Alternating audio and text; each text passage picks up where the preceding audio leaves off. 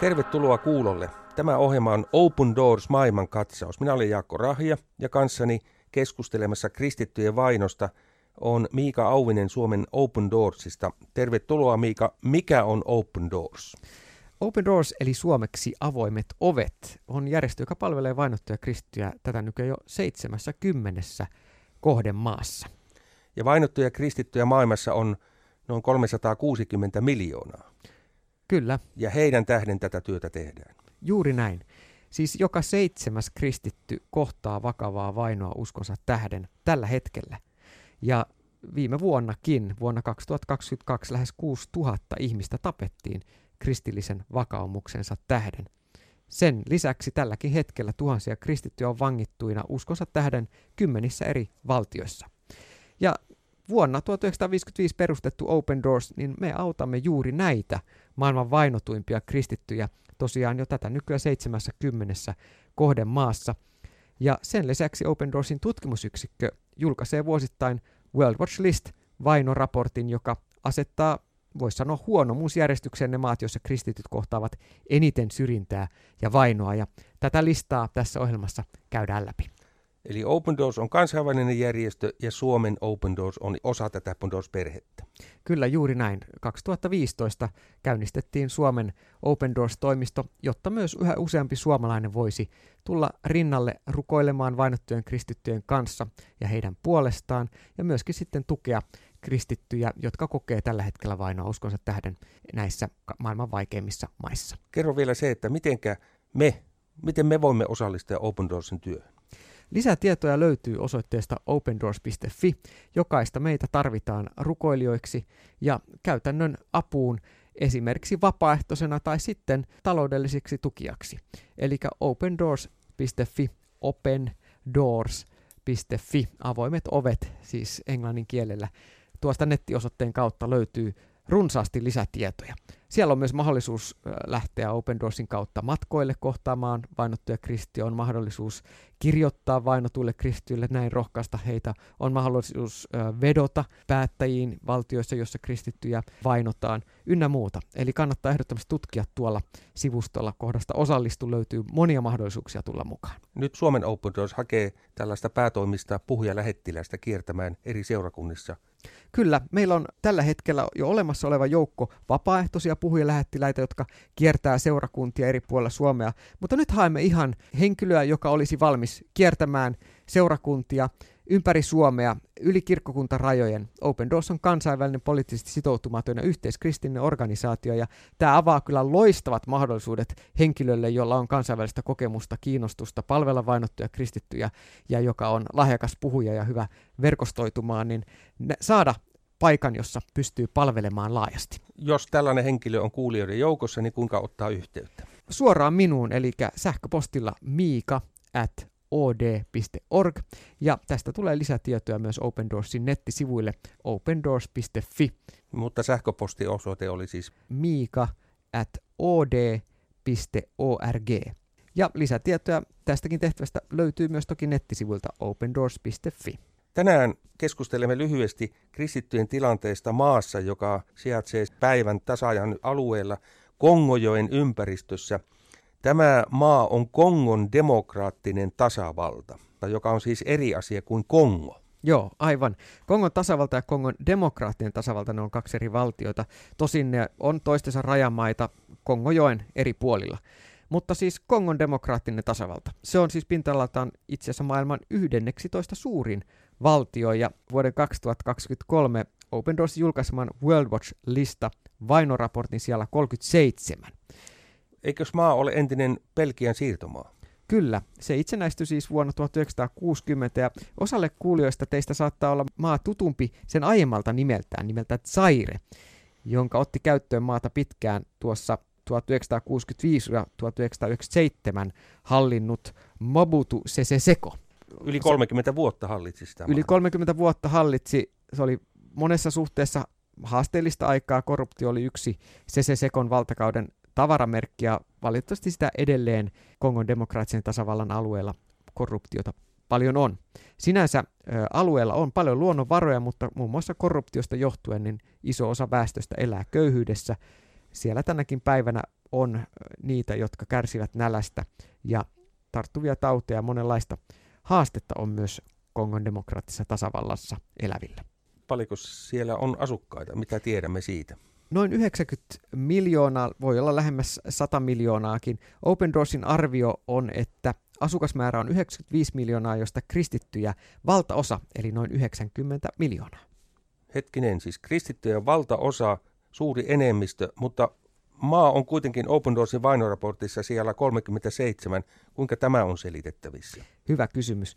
Siis vielä vuoteen 2020 saakka Kongon demokraattinen tasavalta ei ollut lainkaan näiden 50 vaikeimman maan listalla, jossa kristittyjen tilanne on vaikein.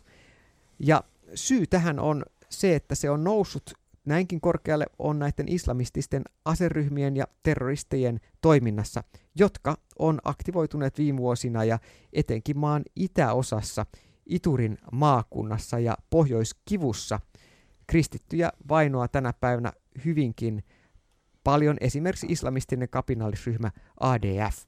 Se hyökkää siis avoimesti paikallisia kristittyjä kohtaan ja kohdistaa iskuja muun muassa erityisesti seurakunnan johtajia vastaan. Tälle Kongon demokraattisen tasavallan alueella tapahtuvalle kristittyjen islamistiselle terrorismille on alttiita myös kaikki islamista ja perinteistä uskonnoista kristityksi kääntyneet. Ja sanot, että tämä tilanne on vielä huonontunut viime vuosina. Joo, siis kristyihin kohdistuva väkivalta etenkin tuolla Kongon demokraattisessa tasavallassa, niin se on kasvanut.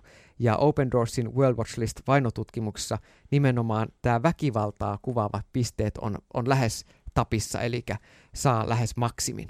Muiden osatekijöiden pistemäärä on sitten huomattavasti alhaisempi, eli kristittyt keskenään yhteisössä hyväksyy kristillisyyden, mutta se väkivallan määrä on se iso ongelma niin kuin monessa muussakin Afrikan maassa, nimenomaan kristittyjä kohtaan kohdistuu, voi sanoa, ankaraakin väkivaltaa. Joo, tämä islamis terrorismin lisääntyminen on Afrikassa todella hälyttävä tilanne juuri tässä Sahelin eteläpuolisen Afrikan osalta. Näissä ohjelmissa usein tulee tämä väkivalta kauhean mielellään siitä ei välttämättä edes haluaisi puhua, mutta se on kuitenkin realiteetti.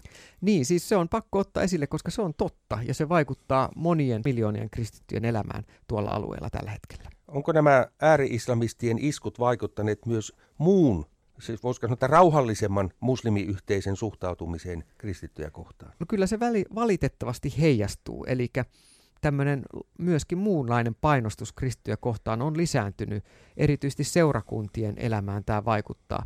Kongon demokraattisessa tasavallassa se näkyy niin, että varsinkin maan itäosassa jihadistit, kun on toistuvasti hyökännyt kirkkoja vastaan, niin sitten myös muu yhteiskunnan asenne on hiukan varautuneempi muslimi alueiden ja muslimitahojen ja sukujen osalta. Sitten myös järjestäytynyt rikollisuus ja korruptio tekee usein tuolla seurakuntien ja kristittyjen yhteisöjen elämästä vaikeaa ja, ja luo monenlaisia haasteita. Mainitsit, että kristittyjen kannalta erityisen haastava alue on, on maan itäosa. Niin mitä siellä on sellaista erityistä, joka poikkeaa muusta maasta ja aiheuttaa vainoa kristittyjä kohtaan? Kongon demokraattisen tasavallan itäisissä maakunnissa on kova kamppailu käynnissä alueen hallintavallasta ja siinä taistelussa aktiivisia on kapinalliset ryhmät, kuten islamistinen ääriryhmä, joka käyttää nimeä liittoutuneet kansanvaltaiset voimat. ADF englanninkielestä nimestä tulee tämä lyhenne. Sen toimintatapana on hyökätä, niin kuin totesin jo aiemmin, ihan avoimesti kristittyjä koteja, yhteisöjä ja kirkkoja vastaan. Arkipäivää tuolla alueella on valitettavasti se, että – alueen kristit on myös vaarassa joutua tämän ryhmän sieppaamiksi ja ADF sieppaa esimerkiksi naisia, ää, raiskaa heitä ja pakottaa heitä naimisiin sitten ää, omien sotilaittensa kanssa. Ja kristittyjä naisia pidetään ää, toisinaan jonkinlaisena voiton merkkeinä jopa tämän, tämän terroristiorganisaation rivissä. Tuo ADFn suomenkielinen nimi, liittoutuneet kansanvaltaiset voimat, siinähän on aika irvokas Tämäkö on nyt kansanvaltaa, että käydään kristittyjen päällä? No nimenomaan, se, se ei sitä, sitä ole, mutta tämä on se surullinen tilanne, jonka eteen, eteen kristit on siellä joutunut ja äh, keskushallinnon heikkouden takia maassa ei juurikaan voi saada oikeutta laillista tietää. Juuri siksi monet kristit on joutuneet pakenemaan kodeistaan alueille, jossa heidät sitten otetaan paremmin vastaan, ja joissa Open Doorsin yhteistyökumppanit Kongon demokraattisessa tasavallassa antaa näille kaiken menettäneille kristityille hätäapua paikallisten seurakuntien kautta, ja tätä on viime vuosina annettu paljon. Onko sulla kertoa jotakin esimerkkitapausta siitä väkivallasta, josta me aikaisemmin tässä puhuimme? Kerron esimerkkinä marraskuussa 2021 pastori Isak Muhindo Barakan tilanteesta. Hänen ruumis löydettiin roikkumasta puussa.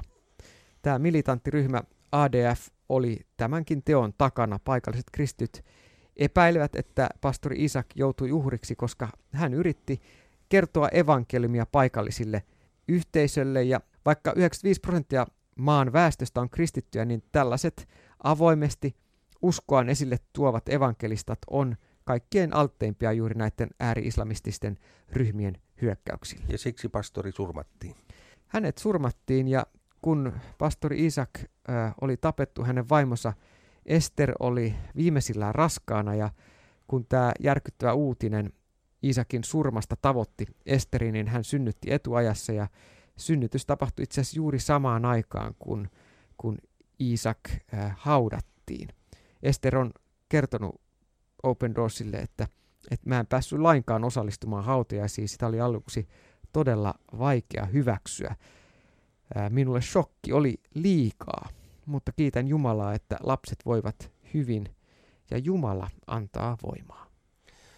Mitenkä, jos ajatellaan tämmöistä Kongon demokraattista tasavaltaa ja Open Doorsin työtä siellä, niin kuinka ja miten Open Doors pystyy tavoittamaan tällaisia Esterin kaltaisia kärsiviä, vainottuja kristittyjä? Meillä on onneksi hyvä yhteys paikallisiin seurakuntiin ja siellä on uskollisia yhteistyökumppaneita. Kiitos Herralle, että pystytään työtä tekemään. Aina kaikkia ei tavoiteta, avun tarve on usein suurempi kuin mihin pystytään, mutta esimerkiksi Esterin tapauksessa tämän jälkeen Open Doorsin kumppaneista koostuva ryhmä kävi Iisakin murhan jälkeen vierailemassa Esterin luona, rohkaisemassa häntä. Ja Ester hämmästyi, kun, kun hänelle tuntemattomat kristityt tuli tukemaan häntä tässä elämän vaikeimmassa tilanteessa. Ja vielä yllättyneempi hän oli, kun hän kuuli, että kristityt eri puolilla maailmaa, siis myös täältä Suomesta, rukoilee hänen puolesta. Ja Ester onkin sanonut, että olen todella onnellinen erityisesti nähdessäni, että olemme yhtä Kristuksessa ja jatkamme uskossa toinen toistemme tukemista. Hän sanoo, te jatkatte auttamistamme ja rukoilemista puolestamme. Kiitos, että teette meille tämän hyvän työn. Jumalan siunausta teille. Näin se työ, jota myöskin Suomen Open Doorsin kautta tehdään, niin se menee perille ja vaikuttaa. Ja, ja tällaiset Esterin kaltaiset uutiset, ne rohkaisevat meitä paitsi rukoilemaan vainottuja sisartemme ja veljemme puolesta, mutta myöskin rohkaisevat auttamaan taloudellisesti. Mm. Miika, kuinka tällainen käytännössä on mahdollista tai kuinka se tapahtuu? Mm. Nettisivuilla opendoors.fi siellä on mahdollista liittyä lahjoittajaksi. Lahjoituksen avulla vainon keskellä elävä kristitty voi muun muassa saada apua elämiseen, saada koulutusta. Joissakin maissa me tarjotaan myös oikeusapua tai sitten traumaterapiaa vaikeiden kokemusten jälkeen. Myöskin moni saa meidän kauttamme sen ensimmäisen oman raamatun, jota vuosikausia usein on rukoilu. Esimerkiksi sadalla eurolla me voimme tarjota taloudellista turvaa vainotulle kristitylle perheelle, esimerkiksi vaikka pienen mikrolainan avulla, tai mahdollistaa useammalle henkilölle raamatun saamisen.